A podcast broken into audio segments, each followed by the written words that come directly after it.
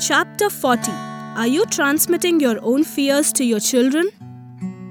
During one of our camps, when we were doing a mathematical exercise, I noticed that one child was not participating at all. He was just observing what the others were doing, and uh, it was a simple mathematical calculation which they were doing as part of one of the study skills. When I drew closer to him, I could see that he looked worried. So I asked him why he was not participating.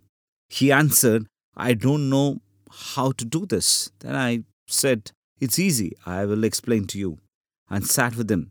While I was explaining, the boy's expression remained the same. He still looked worried. He was not paying attention to what I was doing. I asked him what his challenge was. He answered, I don't think I will ever understand this. Then I asked him why he thought so. He gave me an interesting answer. I am bad at maths, as is my father. And then he added, Max is not there in our genes.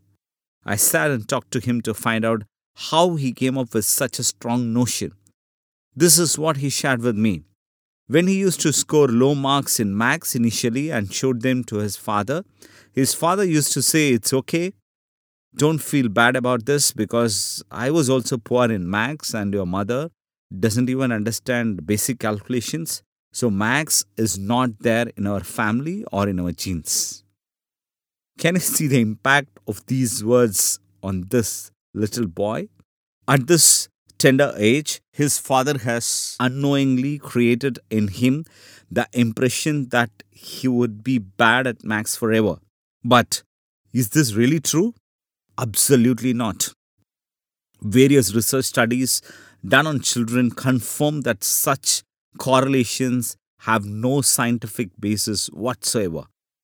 Aaron Stern, in his book, The Making of a Genius, explains the benefit of early learning by relating the story of how he educated his own daughter, Edith Stern. Aaron Stern was a Polish Jew.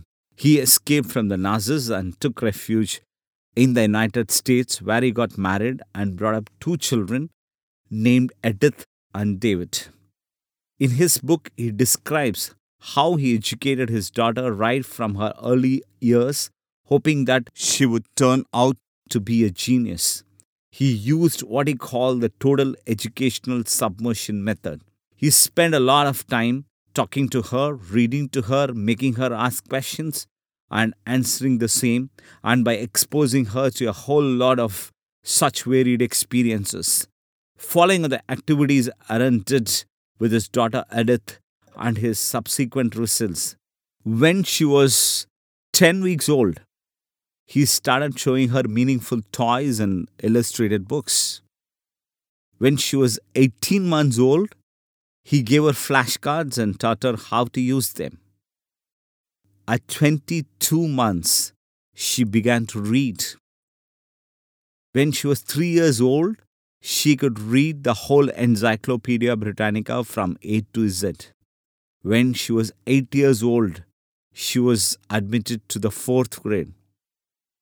When she was at 11, she entered the junior high school. At the age of 16, she received a BA degree with specialization in mathematics, following which she got into Michigan State University and became a mathematics instructor.